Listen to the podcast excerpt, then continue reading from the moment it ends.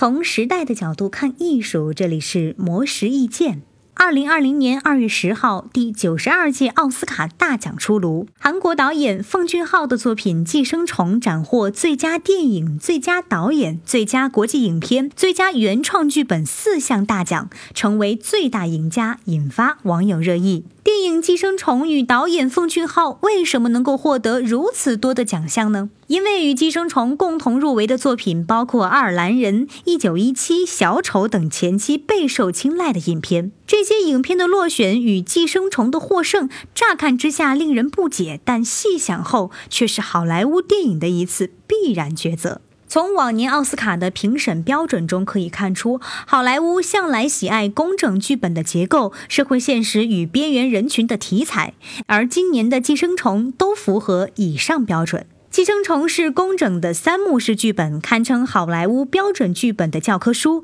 内容则是讲述底层边缘人群故事，描绘韩国贫富差距的现实主义题材。实际上，奉俊昊早在两千年创作处女作电影《绑架门口狗》的时候，就着力于展现激烈竞争的现代社会中每个人的悲惨处境和辛酸。此后，二零零三年的《杀人回忆》，二零零六年的《汉江怪物》，他都在尝试本土化题材与国际电影制作的接轨。因此，还进入好莱坞学习进修。到了二零一三年的《雪国列车》，二零一七年的《玉子》，都被韩国国内认为是完整的好莱坞流水线作品。这也是奉俊昊在试图将韩国故事讲给全世界听的重要开端。最终，他所积累的一切本土故事与商业思维，都在《寄生虫》中爆发。《寄生虫》获奖后，韩国总理文在寅立刻发表 SNS 表示祝贺，表示《寄生虫》的奥斯卡四冠王是过去一百年里所有韩国电影人的不断努力的结果。今后政府将进一步为广大电影人提供能够尽情发挥想象力并放心大胆制作电影的环境。